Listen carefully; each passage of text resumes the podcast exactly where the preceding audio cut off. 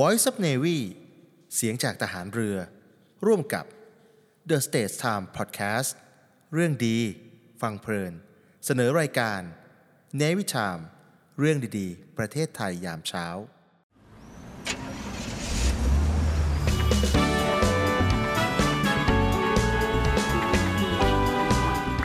เนวิทามเรื่องดีๆ ประเทศไทยยามเช้า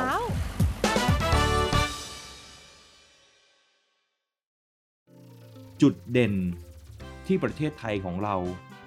มีแต่หลาย ๆ ชาติไม่มี แล้วมันทำให้ไทยของเราเนี่ยอยู่ได้จนถึงทุกวันนี้เนี่ยแล้วเขาไม่สามารถมากินตายเราได้เนี่ยอาจารย์ มันคืออะไร มันคือเรื่องของอะไรอาจารย์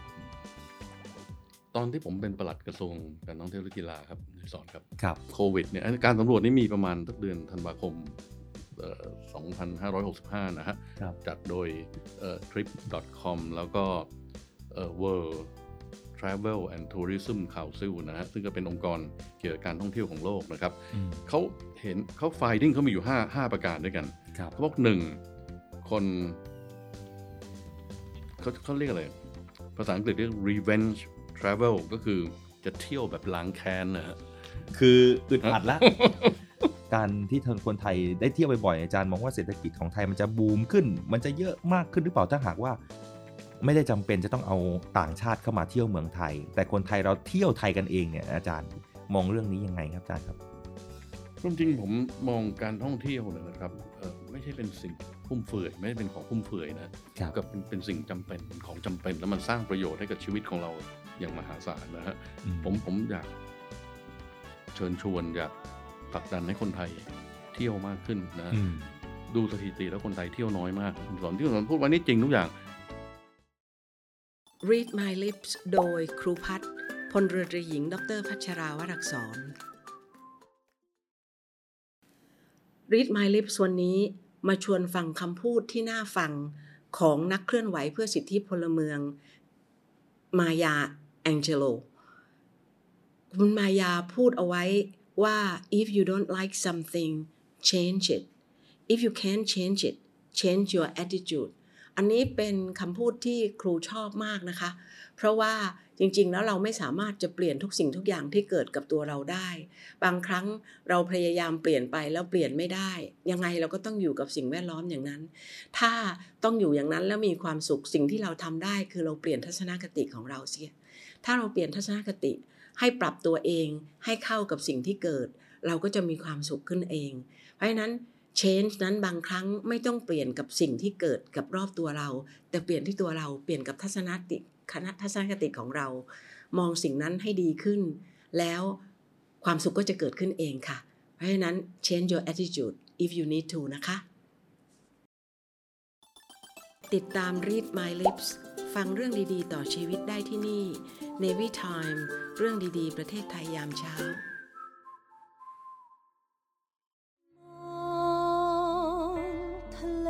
สีครามกองทัพเรือได้จัดตั้งกองทุนน้ำใจไทย เพื่อผู้เสียสละในจังหวัดชายแดนภาคใต้ และพื้นที่รับผิดชอบกองทัพเรือเพื่อช่วยเหลือกำลังพลกองทัพเรือและครอบครัวที่เสียชีวิต หรือบาดเจ็บทุพพลภาพจากการปฏิบัติหน้าที่ จึงขอเชิญร่วมบริจาคเงินสมทบทุนช่วยเหลือได้ที่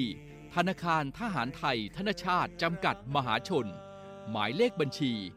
115ขีด2ขีด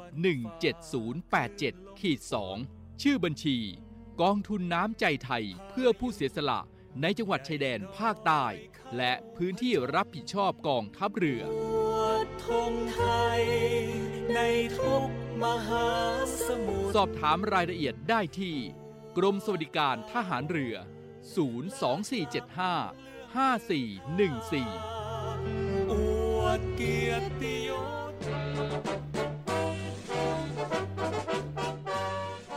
ขอเชิญร่วมบริจาคด้วยการซื้อเสื้อ Navy Love Dog and Cat เพื่อหารายได้สมทบทุนเข้ากองทุนศูนย์ดูแลสุนัขจรจัดของกองทัพเรือ คณะอนุกรรมการจัดหารายได้และบริหารเงินกองทุน คณะกรรมการบริหารจัดการศูนย์ดูแลสุนัขจรจัดของกองทัพเรือ ได้จัดทำเสื้อยืดคอกลม Navy Love Dog and Cat จำหน่ายตัวละ 299 บาท เพื่อหารายได้สมทบทุนเข้ากองทุนศูนย์ดูแลสุนัขจรจัดของกองทัพเรือสำหรับเป็นค่าใช้จ่ายในการทำมัน ค่ารักษาพยาบาล ยาป้องกันโรค และอาหารเสริมให้กับศูนย์ดูแลสุนัขจรจัดของกองทัพเรือทั้ง 3 แห่งได้แก่ ศูนย์ดูแลสุนัขจรจัดกองเรือยุทธการ ศูนย์ดูแลสุนัขจรจัดหน่วยบัญชาการนาวิกโยธิน และศูนย์ดูแลสุนัขจรจัดหน่วยบัญชาการต่อสู้อากาศยานและรักษาฝั่งสำหรับรายละเอียดการสั่งซื้อเพิ่มเติมสามารถสอบถามได้ที่ กรมกิจการพลเรือนทหารเรือ โทร 02-475-4960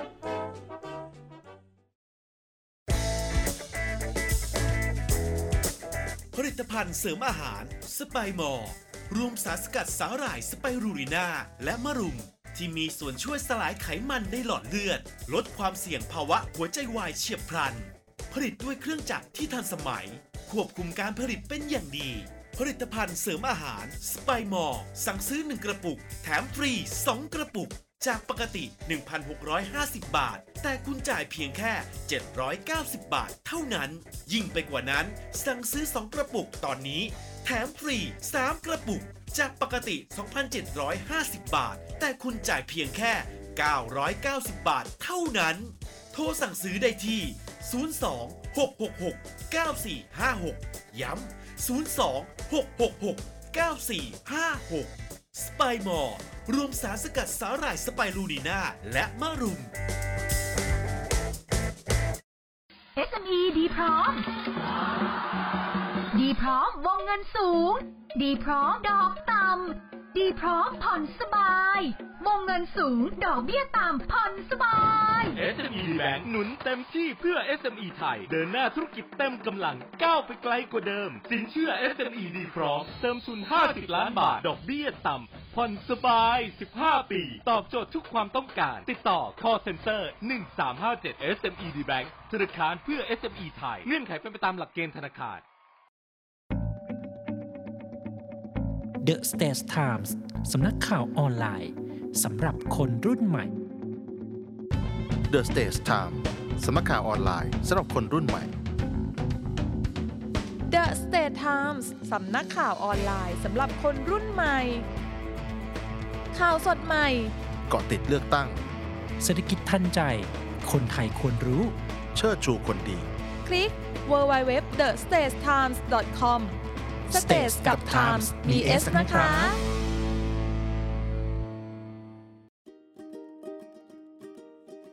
สุภาษิตกฎหมาย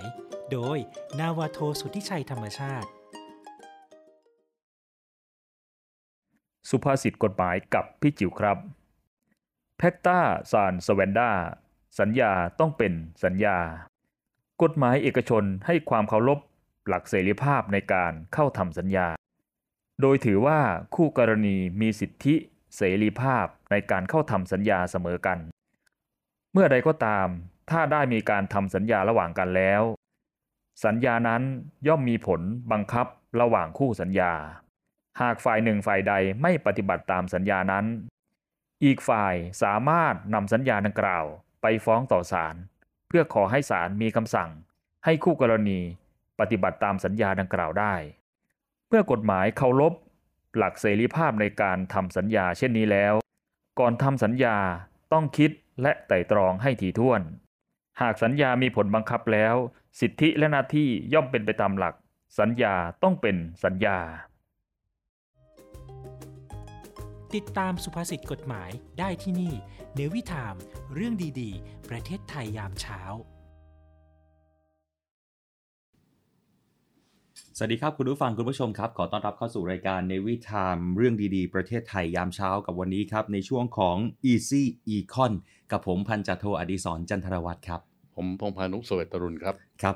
มาเจอเจอกันกับเราทุกวันอาทิตย์ครับ ผ่านทางคลื่น FM 93 สทร กรุงเทพมหานคร แล้วก็รายการรีลันย้อนหลัง ให้คุณผู้ฟังคุณผู้ชมได้ติดตามรับฟังกันด้วยนะครับทางสทรทั่วทั้งประเทศ และนอกจากนี้ครับยังมีแพลตฟอร์มทางออนไลน์นะครับที่ The State Time ไม่ว่าจะเป็นทาง Facebook ทาง YouTube ทาง TikTok ตอนนี้คุณผู้ฟังสามารถติดตามรับชมแล้วก็รับฟังกันได้ทั่วทั้งประเทศไทยครับ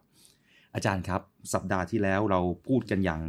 สนุกสนานเมามันกันมากกับเรื่องราวของเศรษฐกิจ แล้วก็รวมไปถึงการท่องเที่ยว หลายๆ คนอาจจะเติบโตกลับมาแล้วยังไม่ทราบว่า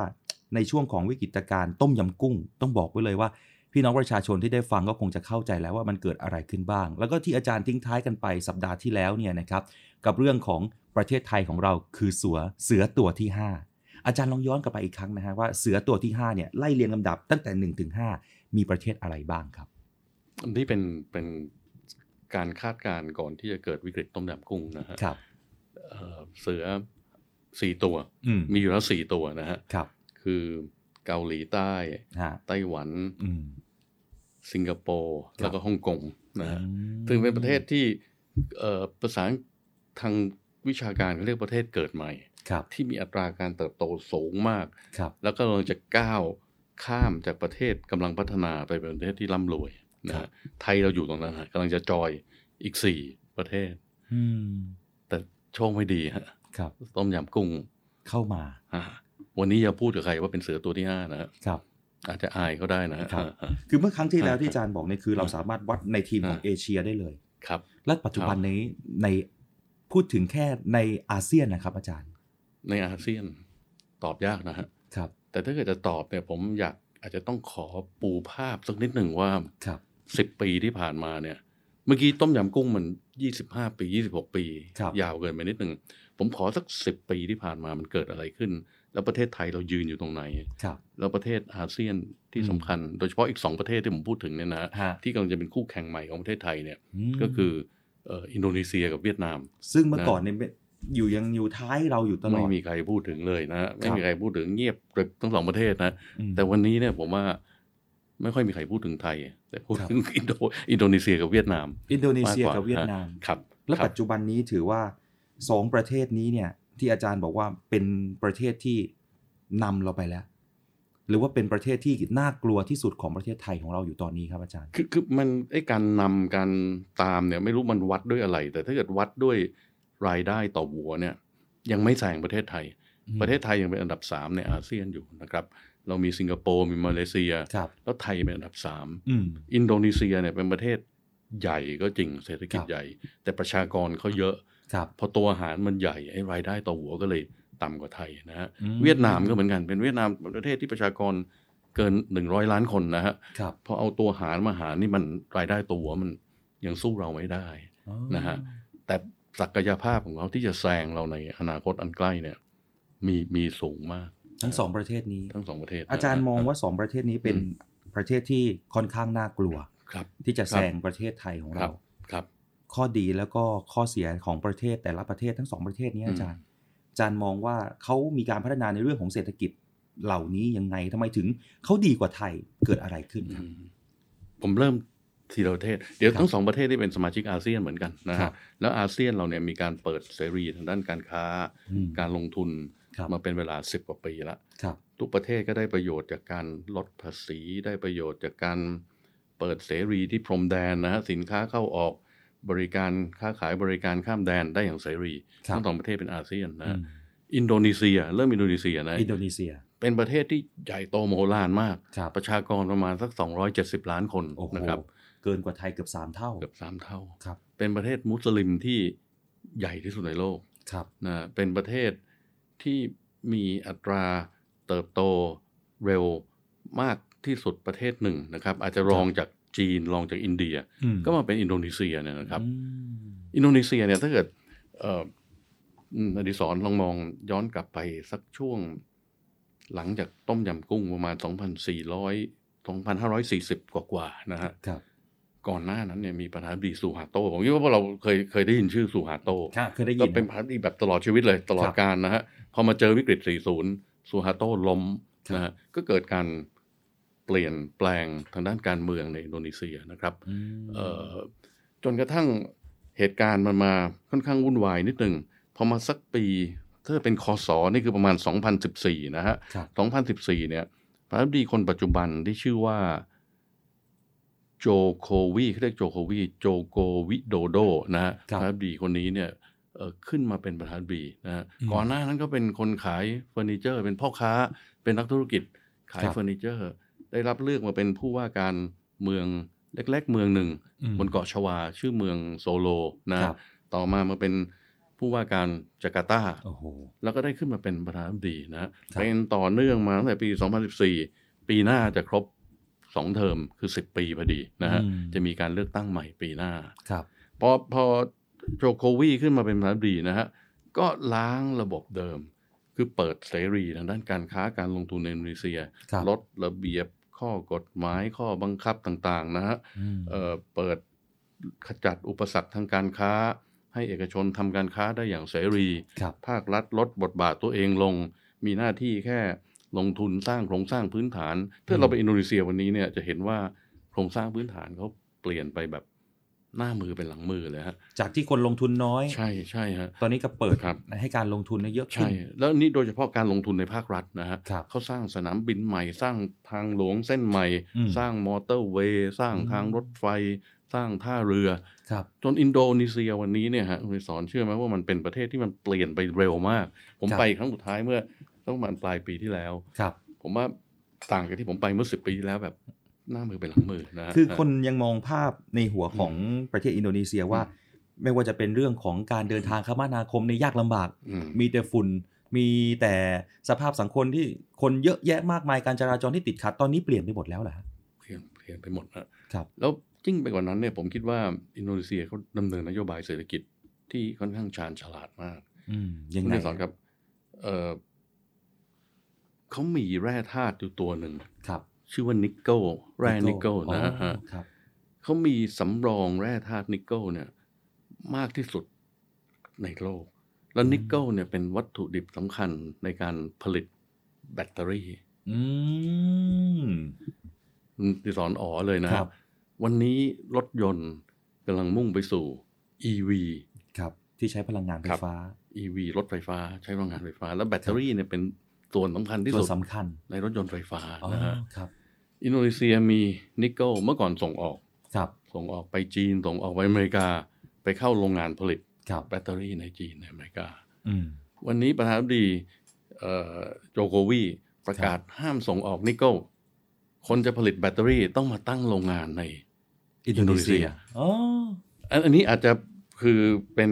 มาตรการที่อาจจะขัดแย้งกับกฎเกณฑ์การค้าเสรีอยู่ดีคุณห้ามส่งออกใช่ฮะนะฮะ ให้โรงงานย้ายเข้ามาครับแล้วปรากฏว่ามันได้ผลนะฮะอืมโรงงานผลิตแบตเตอรี่รายใหญ่ที่สุดของจีนครับวันนี้มาตั้งโรงงานอยู่ที่อินโดนีเซียแล้วอืมรถยนต์เทสลาครับซึ่งเป็นรถยนต์ไฟฟ้าที่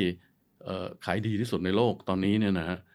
กำลังมีแผนตอนนี้กำลังเจรจาขั้นตอนสุดท้ายอยู่จะมาตั้งโรงงานในอินโดนีเซียนะฮะครับอันนี้เป็นนโยบายที่ผมฟังแล้วโอ้โห ผมทึ่งเขาฮะฮะคือตอนแรกที่ฟังอ่าที่อาจารย์ฟังที่อาจารย์เล่าให้ฟังคืออมเอ๊ะมันไม่น่าจะ มันน่าจะทำให้อืมพัฒนาได้มากขึ้น แต่พอทุกอย่างเข้ามาลงทุนในประเทศของอินโดนีเซียทำให้อินโดนีเซียเปิดกว้างมากขึ้นด้วยมันมันมีทิศทางในข้อดีเยอะเลยนะใช่อาจารย์ครับแล้วเมื่อกี้ตอนแรกที่เราพูดว่าเขาเป็นสมาชิกของเขตการค้าเสรีอาเซียนครับที่เราเรียกว่า AFTA AFTA เนี่ยนะฮะครับพอคุณเข้ามาตั้งฐานการผลิตในอินโดนีเซีย คุณสามารถส่งออกไปยังประเทศไหนก็ได้อืมในอาเซียนสิบประเทศเนี่ยไม่มีภาษีเลยแม้แต่นิดเดียวนะครับ อะอันนี้ก็เป็นการสร้าง supply chain ขึ้นมาในในในในอาเซียนด้วยนะฮะฮะครับอันนี้ประการแรกผมคิดว่าอินโดนีเซียประสบความสำเร็จเรื่องนี้ แต่อันนี้ก็เป็นเรื่องของพระเจ้าที่แบบทำให้อินโดนีเซียมีมีแร่ธาตุที่สำคัญต่อการผลิตแบตเตอรี่นะฮะใช่ฮะเรื่องที่สองครับ เชื่อไหมฮะคุณสอนครับเอ่ออินโดนีเซียเนี่ยเป็นประเทศที่รักษาความเป็นกลางในโลกเนี่ยที่เขาเรียกว่าเป็นภูมิภาษาอังกฤษเรียกว่า geopolitical นะฮะก็คือ การเมืองระหว่างประเทศในเชิงภูมิศาสตร์เนี่ยอืมที่ค่อนข้างเอ่อฉลาดหลักแหลมมาก อินโดนีเซียรักษาความเป็นกลาง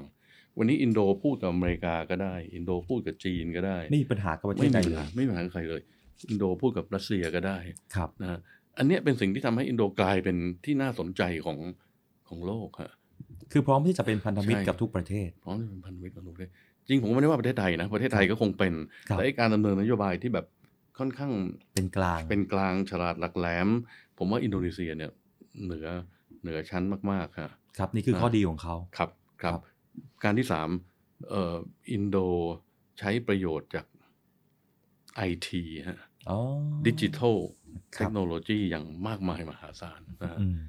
เรานึกภาพอินโดนีเซียเป็นเป็นเกาะเล็กเกาะน้อยเต็มไปหมด โอกาสที่จะเชื่อม ประชากรที่กระจายอยู่ตามเกาะแก่งต่าง ๆ เนี่ยมันมันไม่ง่ายครับแต่พอมันมีดิจิทัลขึ้นมาแล้วเนี่ยมันมีออนไลน์ขึ้นมาแล้วเนี่ยนะเขาสามารถเชื่อมเศรษฐกิจของภูมิภาคต่างๆเข้ามาเป็นหนึ่งเป็นรวมเดียวตัวกันได้เป็นหนึ่งเดียวได้ง่ายนะฮะอืมเพราะฉะนั้นวันนี้เนี่ยผมดูแล้วเนี่ยนะฮะก็คิดว่าเขาน่าจะไปได้อีกไกลนะฮะครับเขาน่าจะไปได้อีกไกล แล้วก็เอ่อพื้นฐานที่ประธานาธิบดีเอ่อโจโควีได้ วางเอาไว้ในช่วง 10 ปีที่ผ่านมาเนี่ยครับมันน่าจะเกิดดอกออกผลขึ้นมามากนะครับครับครับ อันนี้เป็นอินโดนีเซีย จากพ่อค้าธรรมดาอืมจนตอนนี้เปลี่ยนแปลงประเทศอินโดนีเซียทำให้เปิดกว้างมากขึ้นนะมันใช่มันมันล้างทุกอย่างที่เราเคยเห็นเป็นภาพจำของประเทศอินโดนีเซียอืมที่ฟังแล้วแบบอืมถ้าอยากจะไปอืมไหนสักประเทศหนึ่งก็คงอืมอินโดนีเซียเนี่ยไม่ได้อยู่ในในชื่อที่อยากจะไปอืมแต่ณตอนนี้ทั้งผู้ที่อยากจะร่วมลงทุนอืมนักท่องเที่ยวเองตัวนี้ก็อืม เข้าร่วมกันเยอะเลย อาจารย์มองว่านี่คือข้อดีของอินโดนีเซียทั้งหมดที่ที่มันทำให้ประเทศไทยของเราต้องต้องรู้สึกว่านี่แหละคือประเทศที่อืมน่ากลัวในอนาคตต่อไปใช่อีกหนึ่งประเทศอาจารย์ที่เราพูดกันมาโดยตลอดก็คือเวียดนาม เวียดนามเนี่ยนะครับ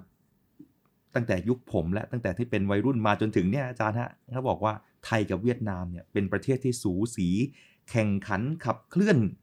โดยเฉพาะเรื่องราวของเศรษฐกิจการท่องเที่ยวกันมาโดยตลอด อาจารย์มองว่าตอนนี้ ถ้าพูดถึงไทยกับเวียดนามเนี่ยนะครับ อาจารย์มองว่าเรื่องของเศรษฐกิจ ตอนนี้ใครไปหน้าก่อนกันฮะคือวัดกันตามระดับรายได้ที่ผมกล่าวไว้ตอนแรกแล้วเนี่ยนะครับ เราก็ยังทิ้งเวียดนามอยู่หลายช่วงตัวนะฮะครับรายได้ต่อหัวของคนไทยอืมเทียบกับเวียดนามเนี่ยยังต่างกัน แต่ถ้าเกิดเราลองมาดูปัจจัยพื้นฐานเนี่ย มันมีหลายสิ่งหลายอย่างที่ บ่งบอกว่าเวียดนามกำลังจะก้าวกระโดดครับแซงประเทศไทยไปนะฮะยังมีนะอาจารย์ ผมผมคิดว่ามีฮะครับ เวียดนามเป็นประเทศที่มีประชากรร้อยล้านคนนะฮะโอ้โหอินโดเมื่อกี้ประมาณ270 ล้านคนครับตลาดเขาใหญ่โตมโหฬารมากครับ แล้วเวียดนามเนี่ยเปิดเสรีทางด้านการค้าการลงทุนเร็วมากครับเมื่อกี้ผมเรียนกันอินโดนีเซียก็เปิดเสรี เปิดเสรีแล้วนะเปิดเสรีนี่เป็นสิ่งสำคัญมากนะฮะ จากเดิมเนี่ยเวียดนามเนี่ยทำ ธุรกิจแบบพื้นฐานมากๆ ผลิตเสื้อผ้าตอนเปิดใหม่ๆนะครับเสื้อผ้าสำเร็จรูปมีโรงงานผลิตไนกี้โรงงานผลิต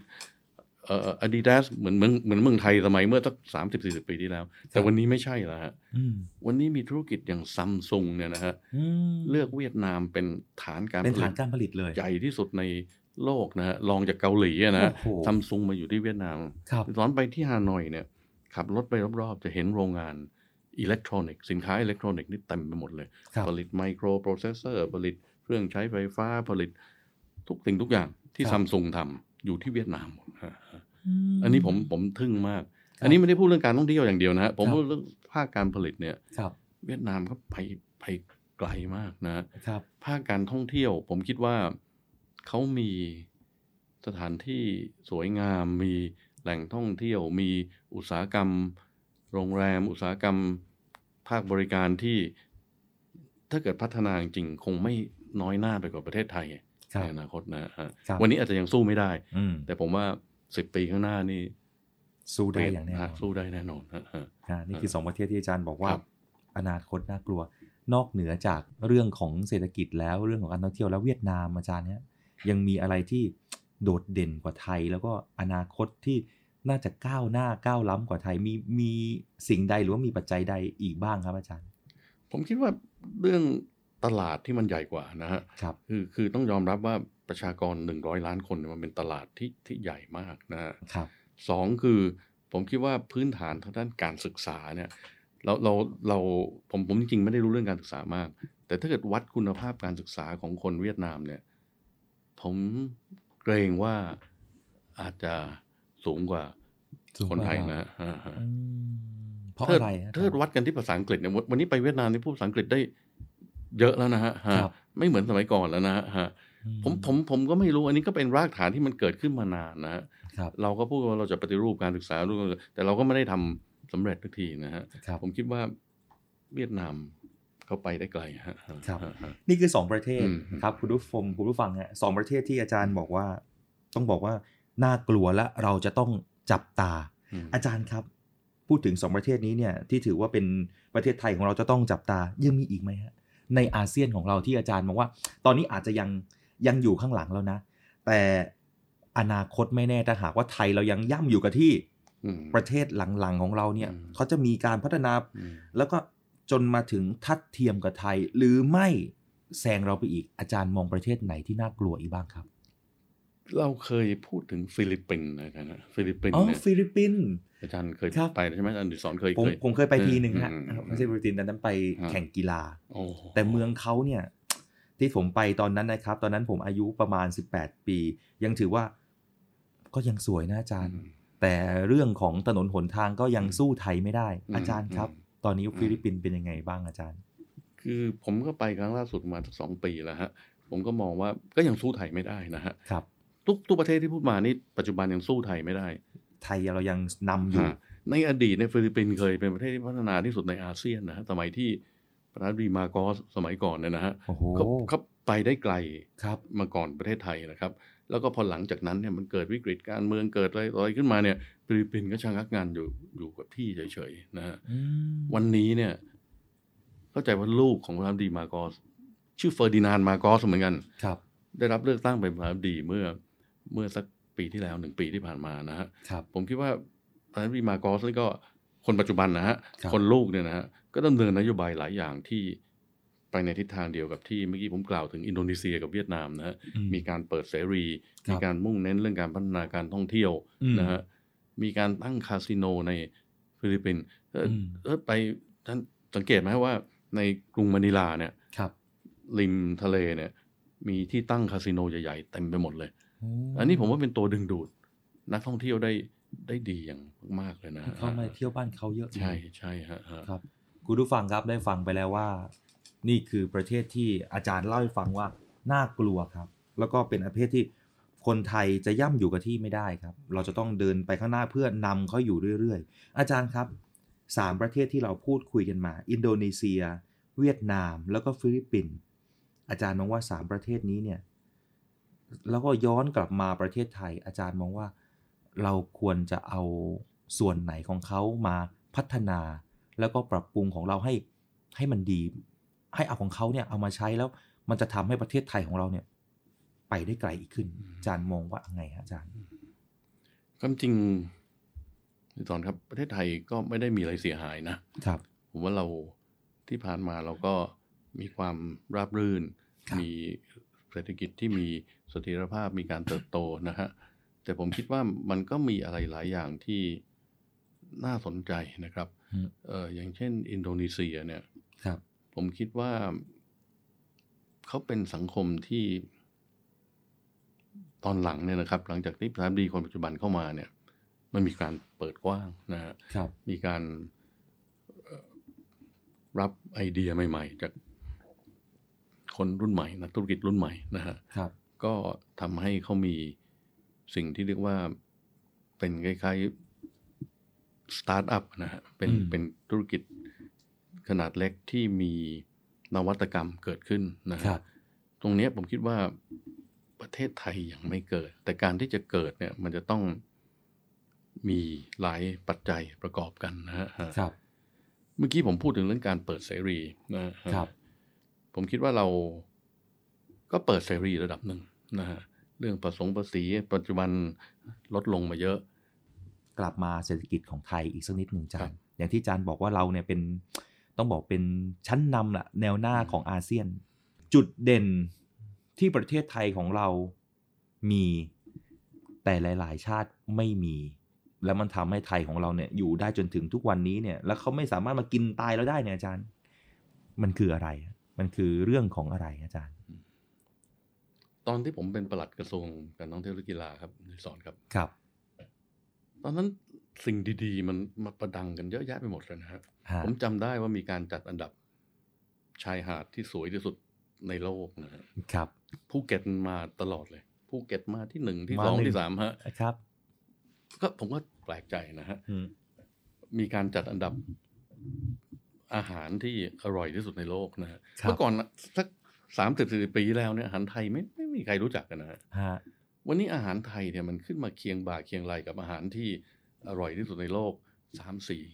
ประเทศอาหารที่เรารู้อาหารจีนเนี่ยมันมาแน่นอนครับอาหารฝรั่งเศสเนี่ยมาแน่นอนอ่านะต้องยอมรับไทยมาอันดับสามสมัยผมนั่งเป็นประหลาดอยู่ผมก็งงว่าทำไมครับวันดีคือดีอาหารไทยกลายเป็นอาหารที่คนเอ่อนิยมกันทั่วโลกนะฮะครับเอ่อจัดรายการเมนูที่ คนต่างชาตินิยมโอ้โหมาเลยครับ ต้มยำกุ้งแกคงรับมัสมั่นไก่อืมก๋วยเตี๋ยวผัดไทยอืมโอ้นี่พูดแล้วหิวเลยนะฮะครับ ก็อันอันนี้ก็เป็นอีกเรื่องหนึ่งนะฮะครับ เรื่องที่สามเนี่ยผมผมอยากจะเรียนว่า การคมนาคมขนส่งครับเราเชื่อไหมว่าเมื่อก่อนเราก็ปิดไม่ให้สายการบินต่างชาติเข้ามา อันนี้เป็นเรื่องการเปิดเสรีอีกแล้วนะฮะอืมอืมอืมวันนี้กรุงเทพเนี่ย เป็นจุดที่ มีการบินเข้ามาเชื่อมต่อ เยอะที่สุดแห่งหนึ่งในในในโลกนะฮะอืมเราสามารถบินไปที่ไหนก็ได้ แล้วก็จะเข้ามาเชื่อมเข้ามาทรานสิตเข้ามาเที่ยว มันเยอะแยะไปหมด เราเปิดเสรีสายการบินอืมทั่วโลกเข้ามา แม้แต่สายการบิน บางสายการบินยังใช้กรุงเทพเป็นฐานของเขาเลยฮะอย่างแอร์เอเชียเนี่ยนะครับหรือเวียดเจ็ตของเวียดนามเนี่ยอืมก็มา operate จากกรุงเทพบินไปเชียงใหม่บินไปไหนต่อไหนนะอืมผมคิดว่าการความสะดวกในการเดินทางทางอากาศเนี่ย เป็นจุดเด่นมากของของของกรุงเทพนะฮะครับซึ่งอันนี้ก็ดูได้จากการจัด ranking ต่างๆ ว่ากรุงเทพเนี่ยผมว่าปัจจุบันเหนือฮ่องกงแล้วมั้งเหนือสิงคโปร์แล้วมั้งอืมกลายเป็นจุดที่คนนิยมมาเปลี่ยนเครื่อง คนนิยมเดินทางเข้ามาหรืออะไรต่ออะไรเนี่ยนะฮะเพ ราะมันสะดวกมากฮะอาจารย์ยอมรับว่าสะดวกมากอาจารย์มองว่าสายการบินก็มีผลกับการพัฒนาประเทศด้วยเหมือนกันนะใช่ครับใช่ครับ โดยเฉพาะการท่องเที่ยวนะฮะครับผมคิดว่าวันนี้การเดินทางทางอากาศเนี่ยมันเป็นเป็นเป็นเรื่องสำคัญที่สุดกับการท่องเที่ยวนะฮะถ้าเขาเดินทางได้สะดวกขึ้นนักท่องเที่ยวก็มาได้การง่ายดูขึ้น low cost airline นี่วันนี้มันลงมาถูกแบบมาก ๆเลยนะฮะอ่าลงมาถูกกว่า ลงมาถูกกว่ารถทัวร์อีกนะฮะผมครับเนี่ยเลยอาจารย์ผมถามนิดนึงอืมฮะ อันนี้ขออนุญาตนอกอืมเรื่องหน่อย คนที่ชอบจัดอันดับนะมีเว็บไซต์ต่างๆ จัดอันดับวันนี้ชายหาดนี้อย่างที่อาจารย์บอกว่าสวยที่สุดในเอเชียนะครับเอ่อเมืองนี้เป็นเมืองที่น่าเที่ยวที่สุดน่าอยู่ที่สุดอาหารอร่อยที่สุด อาจารย์มองว่า จัดการจัดอันดับอันเนี้ยมันมีผลในเรื่องของการท่องเที่ยวภาคการท่องเที่ยวไหมอาจารย์ หรือเขาเอาอะไรมาเป็นเกณฑ์มาเป็นตัววัดนะฮะว่า มันมันใช่จริงผมเห็นก็มีพวกอย่าง CNN หรือ นิตยสารด้านการท่องเที่ยวเข้ามาจัดเยอะเลยนะฮะจัดผมครับคิดว่ามันเวลาเราจะตัดสินใจเดินทางไปเที่ยวที่ไหนนะฮะผมว่ามันก็ดูหลายอย่างนะอืมดูทั้งเรื่องเออราคาดูทั้งเรื่องความสนุกสนานดูทั้งเรื่องคุณภาพของบริการที่เราจะได้รับนะฮะๆครับเพราะฉะนั้นผมคิดว่า การจัดอันดับโดยบุคคลที่สามเนี่ย ซึ่งมีซึ่งน่าเชื่อถือเนี่ยนะฮะก็เป็นส่วนประกอบสำคัญที่ทำให้เอ่อ คนเนี่ยตัดสินใจจะเดินทางไปที่ไหนนะฮะอืมอ่าใช่อ่าอาหารอร่อยเนี่ยโอ้โหเรามาเมืองไทยได้กินอาหารอร่อยมากครับๆราคาถูกจะกินเมื่อไหร่ก็กินได้ ผมคิดว่าอันนี้มันโอ้โหมันเป็นปัจจัยสำคัญที่ทำให้คนมานะฮะแต่ก็ยังมีอีกหลายอย่างที่เราควรจะทำได้ดีกว่านี้ ถ้าครัเกิบดเราปรับปรุงอะไรบางอย่างนะฮะอืมอาจารย์ครับพูดถึงอืมอาจารย์เคยดูแล้วก็อืมดูแลเรื่องของการท่องเที่ยวของไทยกันมาก่อน อาจารย์ครับ มีอยู่ช่วงหนึ่งที่เราหยุดชะงักไป ตอนช่วงโควิดอาจารย์ แล้วพอเราเปิดประเทศในช่วงหลังโควิด อาจารย์ครับ ณตอนนี้ตอนที่เราเปิดละเปิดให้นักท่องเที่ยวเข้ามา ใช้จ่ายมาท่องเที่ยวในประเทศไทย แล้วก็ก่อนที่อาจารย์อยู่เนี่ยอาจารย์มองว่ายุคไหนที่เฟื่องฟูฝักเฟื่องฟูฝักกัน แล้วถ้าหากว่ามันยังไม่เฟื่องฟูยังไม่เต็มที่เหมือนที่ยุคที่อาจารย์อยู่เนี่ยอาจารย์มองว่า การท่องเที่ยวของเรามันสมควรจะต้องเดินไปในทิศทางใดที่จะสามารถดึงนักท่องเที่ยวได้อีก อีกเท่าตัวหนึ่งหรือเพิ่มมากขึ้น อาจารย์มองเรื่องนี้ยังไงฮะอาจารย์สอนครับผมคิดว่าจุดนี้เป็นจุดรอยต่อที่สำคัญมาก เพราะว่า หลาย ๆ ประเทศในโลกเนี่ยกำลังกลับเข้ามาสู่ตลาดการท่องเที่ยวนะฮะครับผมคิดว่าเราเริ่มที่จะมีการผ่อนคลายข้อจำกัดต่าง ๆ นะครับ แต่ขณะเดียวกันมันก็มีปัญหาเศรษฐกิจ หลาย ๆ อย่างที่เราคุยกันในคราวที่แล้ว เช่นปัญหาเรื่องเงินเฟ้อนะฮะอืมปัญหาเรื่องเออตลาดแรงงานที่อาจจะตึงตัวขึ้นสักนิดหนึ่งนะฮะครับเพราะมันปิดไปนานๆเนี่ยแรงงานมันหายหมดอืมวันนี้ตอนสอนไปตามร้านอาหารหรือไปตามโรงแรมไปตามสถานบริการทั้งหลายเนี่ย มันจะมีเรื่องของการบริการที่มันไม่เหมือนเดิมอะมันครับมันมันแรงงาน โดยเฉพาะแรงงานต่างด้าวเนี่ยหายไปเยอะนะ แรงงานพม่าเนี่ยกลับไปอย่างน้อยก็ประมาณ 20-30%หายไปจากตลาดเฉยๆนะฮะอืมแล้วตรงนี้ก็เป็นจุดคอขวดสำคัญนะครับเอ่อผมคิดว่าเราจะทำอะไรต่อไปเนี่ยคุณสอนฮะหลังจากที่เปิดแล้วเนี่ยณวันนี้เนี่ยคงต้องไปดูการสำรวจพฤติกรรมของผู้บริโภคในต่างแดนนะฮะอืมมันมีการสำรวจเยอะ ก่อนมารายการวันนี้ผมนั่งอ่านเอ่อการสำรวจโดย trip.com ครับ มันมีประเด็นน่าสนใจที่ผมขออนุญาตมาแชร์ให้คุณดิสอนฟังได้ไหมฮะฮะได้ครับเดี๋ยวอาผจารมย์ขอครับขอขอเปิดตำรานิดหนึ่งนะฮะเขาบอกว่าผู้บริโภคหลังโควิดเนี่ยอันการสำรวจนี่มีประมาณตั้งเดือนธันวาคมเอ่อ2565 นะฮะครับจัดโดย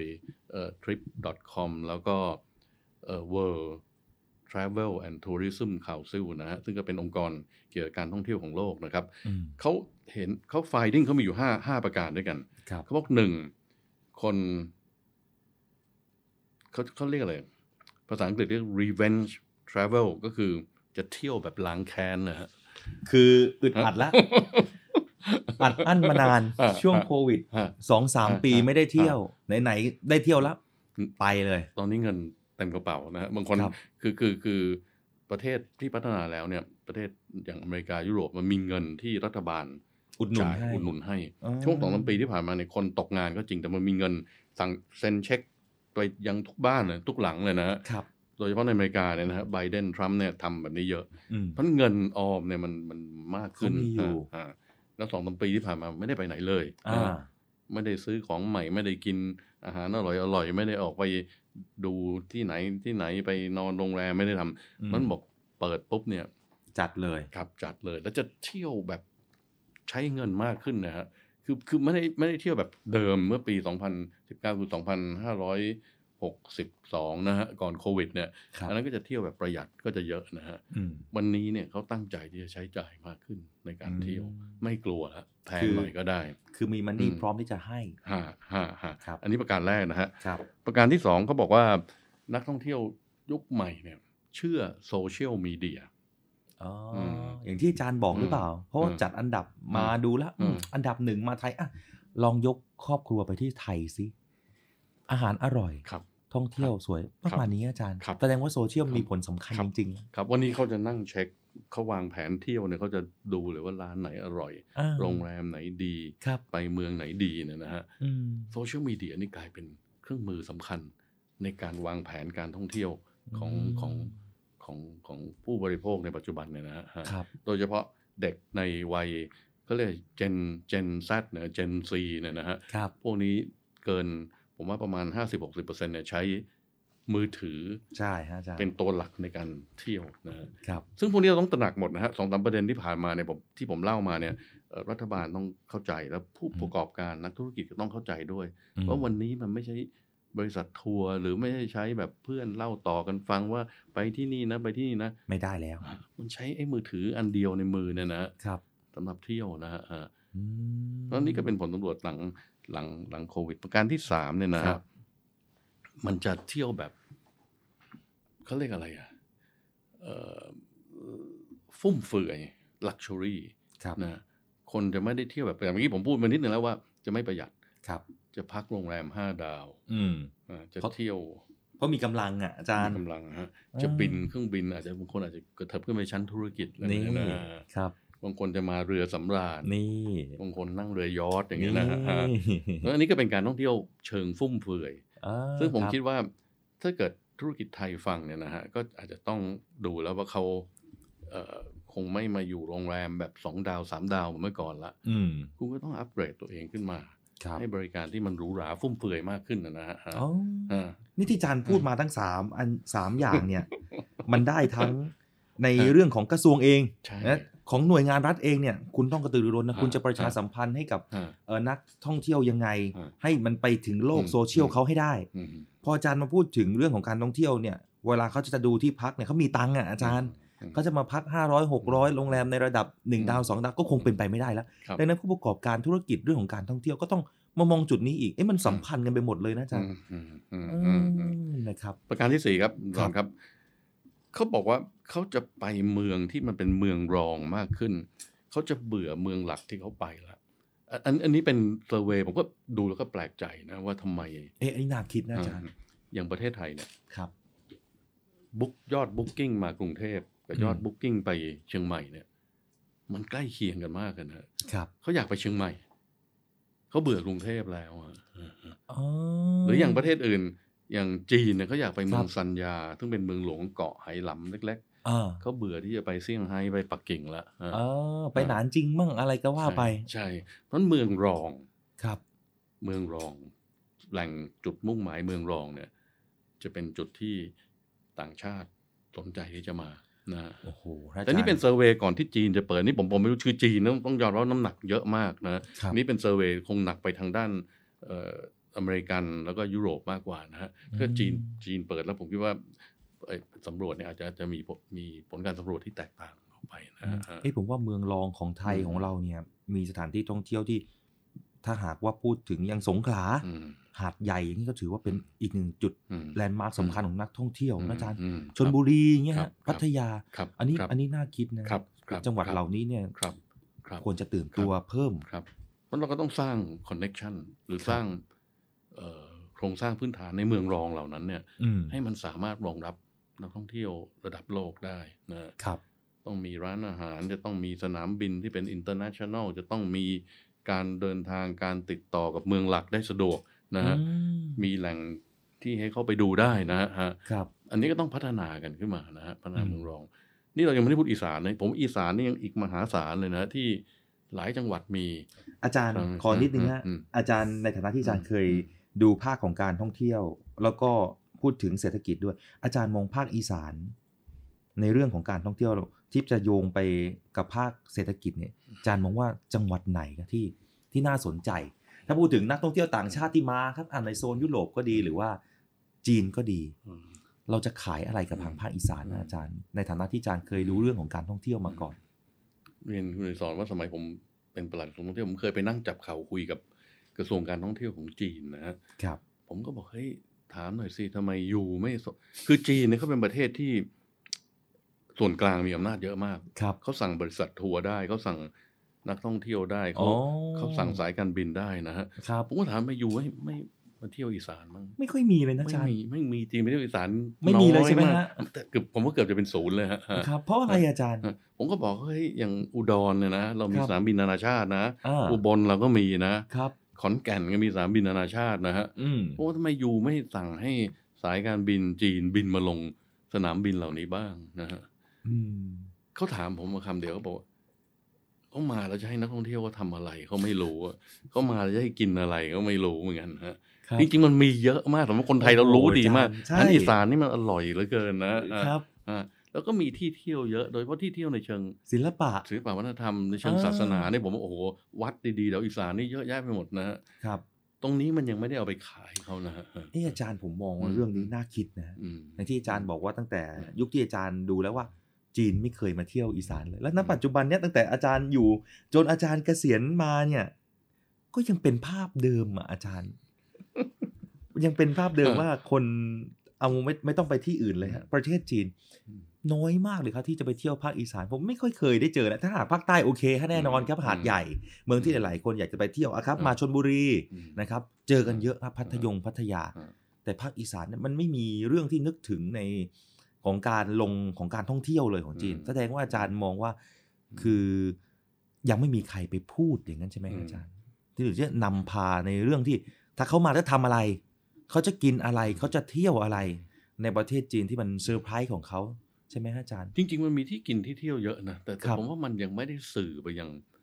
คนจีนในในในมุมกว้างนะฮะอื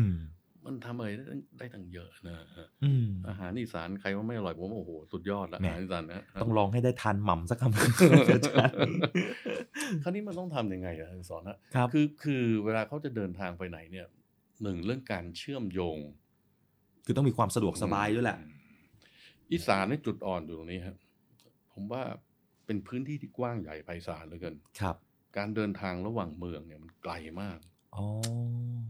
ผมผมจะ อุดรไปขอนแก่นเนี่ยโอ้โหผมนั่งรถกันสามสี่ชั่วโมงมันมันมันไม่ไหวเหมือนกันนะฮะครับเดี๋ยวอันนี้ผมว่าต้องต้องต้องช่วยกันคิดฮะอันนี้เป็อืนมเรื่องเรื่องใหญ่ว่าทำไงจะพัฒนาอีสานได้นะฮะอืมเรื่องใหญ่มากฮะนะฮะเรื่องใหญ่มากครับฮะเดี๋ยวสัปดาห์หน้าเรามาฉุกคิดกันนะอาจารย์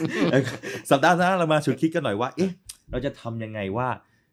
จะให้เมืองรองที่อาจารย์บอกอะครับครับเป็นสามารถสู้กับนักท่องเที่ยวต่างชาติได้ฮะเมื่อสักครู่นี้อาจารย์บอกไปสี่ มีอันสุดท้ายอันที่สุดห้าท้ายครับอาจารย์คือ wellness ฮะคือการเที่ยวเพื่อสุขภาพนะฮะโอ้คือหลังจากโควิดมาแล้วคนแต่คำนึงวิตกกังวลเรื่องสุขภาพเป็นหลัก เป็นห่วงฮะอ่าเขาอยากไปที่ไหนที่ทำให้เขากลับมาแล้วเขามีอืมสุขภาพที่มันฟิตมากขึ้น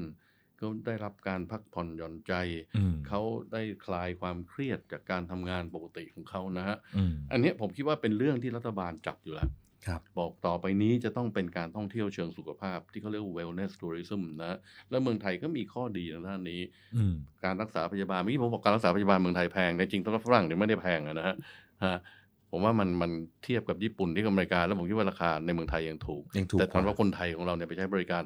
โรงพยาบาลเอกชนแล้วมันดูเหมือนมันแพงนะฮะผมยังไม่กล้าเลยอาจารย์ใช่ใช่ค่ากลัวการเราไม่ไม่ได้เหรอฮะครับ ไปทีเดียวหมดตัวเลยนะฮะนั่นเนี่ยอาจารย์ฮะฮะคือถ้าหากว่า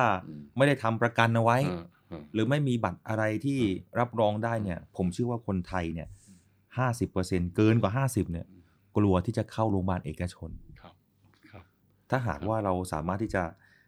ทำให้มันทัดเทียมกันได้มากกว่านี้นะอาจารย์เนาะมันก็คงจะทำให้คนไทยของเราสบายใจขึ้น แล้วก็กล้าที่จะเข้าโรงพยาบาลมากขึ้นนะอาจารย์ละเอียดอ่อนจริงๆนะฮะฮะเรื่องนี้นะฮะอาจารย์นี่คือห้าอย่างอืมที่อาจารย์บอกมาครับอันนี้เป็นที่สายตาในต่างประเทศเนี่ยใช่มองกลับมา แต่เป็นสิ่งที่น่าฉุกคิดมากว่า คนไทยควรจะต้องมองนะฮะว่าห้าข้อนี้เนี่ย ที่อาจารย์พูดมามันมันเชื่อมโยงกันหมดเลยครับ มันเป็นวงกลมกันหมดเลยทั้ง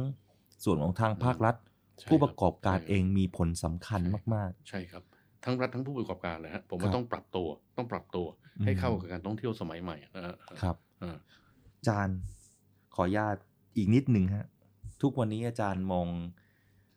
ยังไงกับคนไทยที่ยังไม่ค่อยได้เที่ยว แล้วเหมือนกับว่าเขายังกลัวว่า การเที่ยวมันทำให้เงินของเขาเนี่ย หมดไปจากกระเป๋า การที่คนไทยได้เที่ยวบ่อยๆอาจารย์มองว่าเศรษฐกิจของไทยมันจะบูมขึ้น มันจะเยอะมากขึ้นหรือเปล่าถ้าหากว่า ไม่ได้จำเป็นจะต้องเอาต่างชาติเข้ามาเที่ยวเมืองไทย แต่คนไทยเราเที่ยวไทยกันเองเนี่ยอาจารย์มองเรื่องนี้ยังไงครับอาจารย์ครับความจริงผมมองการท่องเที่ยวเนี่ยนะครับเออไม่ใช่เป็นสิ่งฟุ่มเฟือยไม่ได้เป็นของฟุ่มเฟือยนะครับกับเป็นเป็นสิ่งจำเป็นเป็นของจำเป็น แล้วมันสร้างประโยชน์ให้กับชีวิตของเราอย่างมหาศาลนะฮะอืมผมผมอยากเชิญชวนอยาก ผลักดันให้คนไทยเที่ยวมากขึ้นนะอืมดูสถิติแล้วคนไทยเที่ยวน้อยมากสอนที่สอนพูดว่านี่จริงทุกอย่างคนไทยนี่เที่ยวน้อยนะครับไม่ค่อยไปไหนอะฮะอ่าทำงานเก็บเงินทำงานเก็บเงินอ่าแทนที่จะไปเที่ยวไทยเที่ยวไทยเนี่ยผมคิดว่าอันนี้เป็นเป็นสิ่งที่น่าสนับสนุนให้เกิดขึ้นมากๆ อันนี้เป็นสะฮะโลแกนที่อาจารย์อยู่ไหมฮะไทยเที่ยวไทยเนี่ยฮะไทยเที่ยวไทยเออครับผมผมก็พยายามผลักดันเมืองรองที่พูดถึงเมืองมันมันโยงกันหมดเลยนะครับสามสี่เรื่องที่เมื่อกี้พูดมาเนี่ยนะอืมยามเมืองรองเราไป อีสานไปเอ่ออยุธยาโอ้โหมันมีที่เมืองไทยนี่มันมหาศาลจริง ๆ นะครับมีสิ่งที่แบบเราจะต้องไปสัมผัสหาประสบการณ์ได้ และการท่องเที่ยวยังทำให้เราเกิดเพื่อนนะฮะผมคิดว่าเราเพื่อนที่มันอยู่ต่างแดนนะอืมต่างภาคเนี่ยเราไปทำความรู้จักมันเปิดโลกออกทุกอย่าง ผมคิดว่ามันมันเป็นคุณกับชีวิตของทุกคนมาก ไม่ใช่สิ่งคุ้มเฟือยฮะอืมผมบอกผมอยากเชิญชวนไปเที่ยวกันนะครับอา จารย์ไปครับเถอะฮะทำไมถึงคนไทยไม่ค่อยเที่ยวอะฮะโอ้โหนี่เป็นโอ้โหผมผมตอบยากนะฮะ ผมคิดว่า เราคงเป็นคนที่เก็บออมมั้งผมผมเดานะฮะเราเราคงมองว่ามันเป็นสิ่งฟุ่มเฟือยครับเป็นสิ่งที่ไม่มีความจำเป็นต่อชีวิตนะฮะเป็นสิ่งที่ควรจะนั่งเก็บเงินไว้ให้ลูกหลานจะดีกว่า ผมเข้าใจว่าเป็นอันนี้เป็นเป็น พฤติกรรมเป็นนิสัยใจคอของคนไทยอืมที่มีมาแต่ในอดีตนะฮะแต่มันย้อนที่แย้งกันหมดเลยนะอาจารย์อ่าเราทำทุกอย่างเพื่อให้ต่างชาติเข้ามาเที่ยวเมืองไทย แต่คนไทยไม่อยากเที่ยวเองอืมเอ๊ะมันแปลกทั้งทั้งๆที่ต่างชาติคงจะทำงานเหนื่อยกันละหาที่เที่ยว แต่คนไทยของเราต้องเก็บเงิน เก็บเงิน เก็บเงินเข้าไว้ อาจารย์มันมันดูแบบสวนทางกันมากเลยนะทั้งทั้งๆที่ผมว่าเราทำงานหนักกว่าต่างประเทศอีกนะอาจารย์ ใช่ใช่ฮะ จริง ๆ ผมก็ไม่อยากให้เราทำงานหนักเกินไปนะวันนี้ผมว่าเราควรจะต้องหาความสุขเข้าชีวิตตัวเราเองมั่งนะฮะฮะอืมที่ผ่านมาคนไทยทำงานหนักมากแล้วฮะฮะครับฮะถึงเวลาใช้เงินฮะถึงเวลาใช้เงิน อีกนิดนึงอาจารย์ก่อนที่จะหมดเวลากันไปคำพูดที่บอกว่าเราไปเที่ยวต่างประเทศ เงินทองรั่วไหลไปจริงไหมอาจารย์ ก็วันนี้ต้องยอมรับนะคุณที่สอนฮะเอ่อถึงแม้ว่า เราจะเป็นประเทศที่เที่ยวน้อยนะอืมแต่ถ้าเกิดดูสถิติแล้วเนี่ยคนไทยเนี่ยไปต่างประเทศเยอะมากครับนะโดยเฉพาะญี่ปุ่นเนี่ยอ๋อประเทศในฝันอาจารย์ผมยังอยากไปเลย ไม่เคยไปสักที เมื่อก่อนเราจะมองว่าญี่ปุ่นมาเที่ยวเมืองไทยเยอะกว่าคนไทยไปเที่ยวญี่ปุ่นแต่จริงครับๆตอนนี้ไม่ใช่แล้วนะฮะอืมคนไทยไปเที่ยวญี่ปุ่นมากกว่าคนญี่ปุ่นมาเที่ยวเมืองไทยแล้วนะฮะอืมเพราะใครๆก็จะไปญี่ปุ่นอย่างนั้นนะนะฮะอ๋อเงินออกเยอะหรือเปล่า ผมคิดว่ามันก็เยอะอะนะฮะอืมแต่มันไม่ได้เยอะในถึงระดับที่น่ากลัว ผมคิดว่าเราไปแล้วมันไปเพิ่มพูนประสบการณ์เพิ่มพูนสติปัญญา ไปพักผ่อนหย่อนใจ ผมคิดว่าเป็นสิ่งที่ดีครับนั้นผมคิดว่าไปเที่ยวเถอะ ไม่จำเป็นต้องที่คือเที่ยวไทยเนี่ยดี แต่จะไปเที่ยวเมืองนอกบ้างก็ได้ครับไม่ได้ว่าอะไรนะเออขอให้มีความสุขหลังจากใช่ทำงานเนาะขอให้มีความสุขอาจารย์เนาะฮะฮะโอ้ฮะวันนี้พูดถึงเรื่องเที่ยวเยอะมาก ตั้งแต่เมืองหลักแล้ว เดี๋ยวครั้งหน้า เดี๋ยวอาจารย์ครับ เดี๋ยวเราลงมารายละเอียดในเรื่องของเมืองรองกันหน่อยแม่อาจารย์ดีครับว่าแต่ละจังหวัดที่อาจารย์บอก เอ๊ะ จีนไม่กล้าเข้ามาเที่ยวเมืองไทยอืมอยากจะรู้มันเกิดอะไรอะเพราะอะไร และเรามาชวนคิดกันหน่อยครับว่า สิ่งที่รัฐน่าจะสมควรทำจะทำอะไรดีอืมให้เมืองรองเหล่านี้เป็นที่เที่ยวในอนาคตต่อไปอืมคุณผู้ฟังครับ นี่คือเนวิทามครับ เรื่องดีๆ ประเทศไทยยามเช้า กับวันนี้เรื่องราวของเศรษฐกิจครับ Easy Econ กับผม แล้วก็อาจารย์ เดี๋ยวครั้งหน้าครับ เราจะมีเรื่องอะไรให้น่าสนใจ ติดตามรับฟังกันได้ใหม่ในครั้งต่อไปครับ วันนี้มีความสุขทุกท่านนะครับ สวัสดีครับ สวัสดีครับ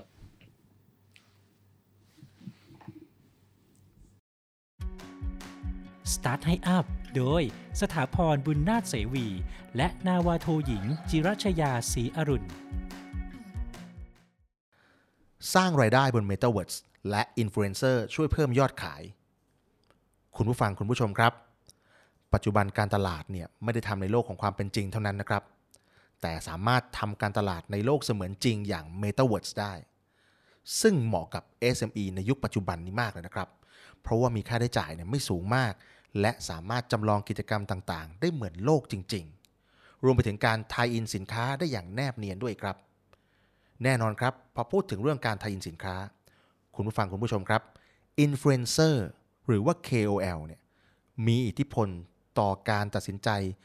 ซื้อของของผู้บริโภคเนี่ยมาโดยตลอดนะครับ และยังจะคงมีอิทธิพลอย่างต่อเนื่องในยุคดิจิทัลนี้ จึงเป็นสิ่งที่ผู้ประกอบการ SME เนี่ยสามารถนำมาช่วยในการส่งเสริมการตลาด การสร้างการรับรู้แบรนด์สินค้า แล้วก็เพิ่มยอดขายครับ นโยบายความเป็นส่วนตัวเข้มข้นขึ้น และการใช้งาน SEO ซับซ้อนขึ้น ปัจจุบันครับ ท่านผู้ฟังท่านผู้ชมครับ เรามีข่าวการโจรกรรมทางไซเบอร์ อยู่บ่อยๆครับทำให้ต้องมีกฎเกณฑ์แล้วก็นโยบายความปลอดภัย และความเป็นส่วนตัวที่เข้มข้นมากขึ้นครับ รวมไปถึงกฎหมายที่เรียกว่า PDPA เพราะฉะนั้นเนี่ยข้อมูลต่างๆ ที่เกี่ยวข้องกับลูกค้า ที่ผู้ประกอบการทั้งหลายเนี่ยจะได้มานั้นเนี่ยไม่ใช่เรื่องง่ายๆกันแล้วนะครับ ฉะนั้นควรมีการวางแผนการทำโฆษณา ให้สอดคล้องกับนโยบายความเป็นส่วนตัวที่เกิดขึ้นด้วยนะครับ และแน่นอน นโยบายความเป็นส่วนตัวเข้มข้นขึ้นแล้ว ยังต้องตอบสนองอีกเรื่องหนึ่งก็คือ การใช้งาน SEO ที่ซับซ้อนมากขึ้นครับ ผู้ประกอบการนะครับอาจจะมุ่งเน้นทำการตลาดด้วยการผลิตคอนเทนต์เพื่อใช้งานกับระบบ SEO มากเป็นพิเศษเลยนะในช่วงก่อนหน้านี้ แต่ผลที่ได้รับเนี่ย มันอาจจะยังไม่ตอบโจทย์ครับ เนื่องจากว่าปัจจุบันเนี่ย SEO เนี่ยมีความซับซ้อนมากขึ้นทำให้ระบบค้นหาเนี่ยยิ่งเพิ่มความยากขึ้นไปอีก ทางออกนะครับ ก็คือการผลิตคอนเทนต์ที่มีคุณภาพสูง ให้มันตรงกลุ่มเป้าหมาย เพื่อจะช่วยให้การใช้งานระบบ SEO นั้นสำเร็จผลได้มากขึ้นครับ ติดตาม Start ให้อัพก้าวแรกของความสำเร็จ ได้ทุกวันเสาร์7นาฬิกาถึง8นาฬิกาที่เนวิทาม เรื่องดีๆ ประเทศไทยยามเช้า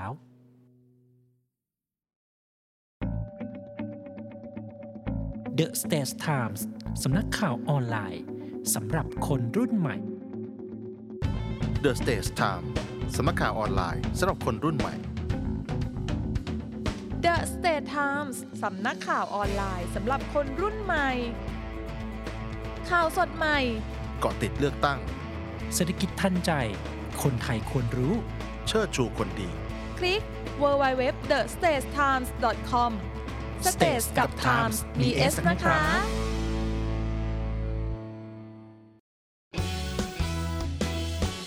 รำรำรำเรือสามรำเรือสามรำรำรำรำเรือสามรำเรือสามรำลูกชิ้นที่ทุกคนหมาย สามรำคัดสรรวัตถุดิบชั้นดีอร่อยได้ทุกที่ทุกเมนูทุกคำ มาตรฐานออยก็มาเชลชวนชิมตีตราว่าอร่อยเลิศล้ำพอเจียราคาดีจริง รอเรือนะไม่ใช่ลอลิง ต้องเป็นลูกชิ้น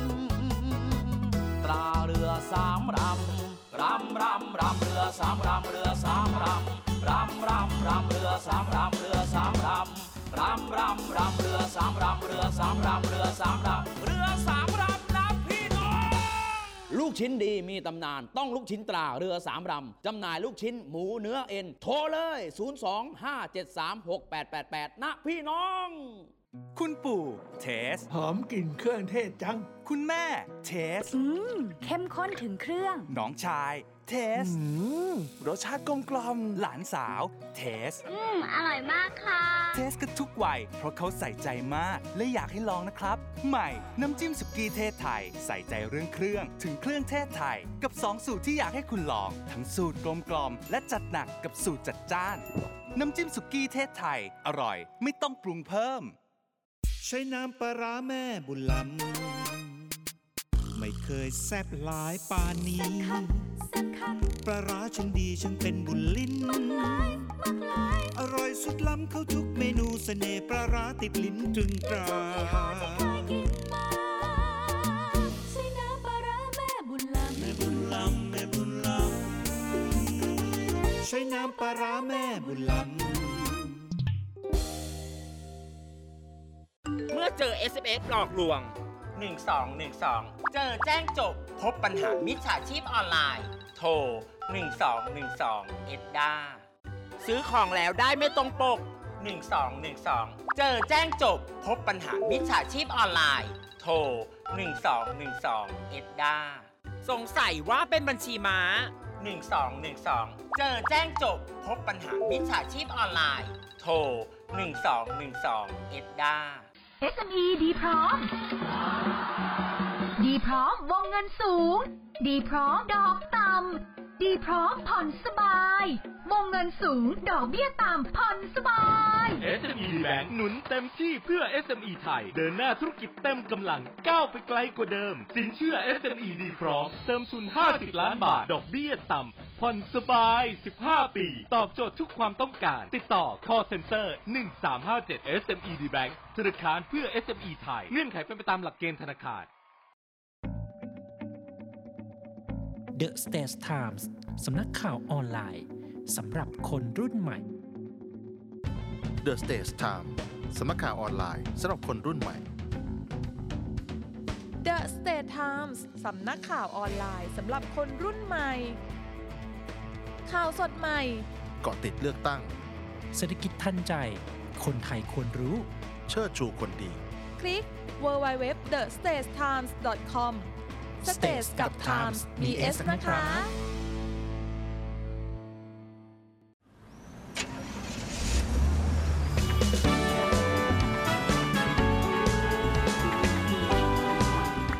Daily Time เรื่องดีๆ ประเทศไทยยามเช้า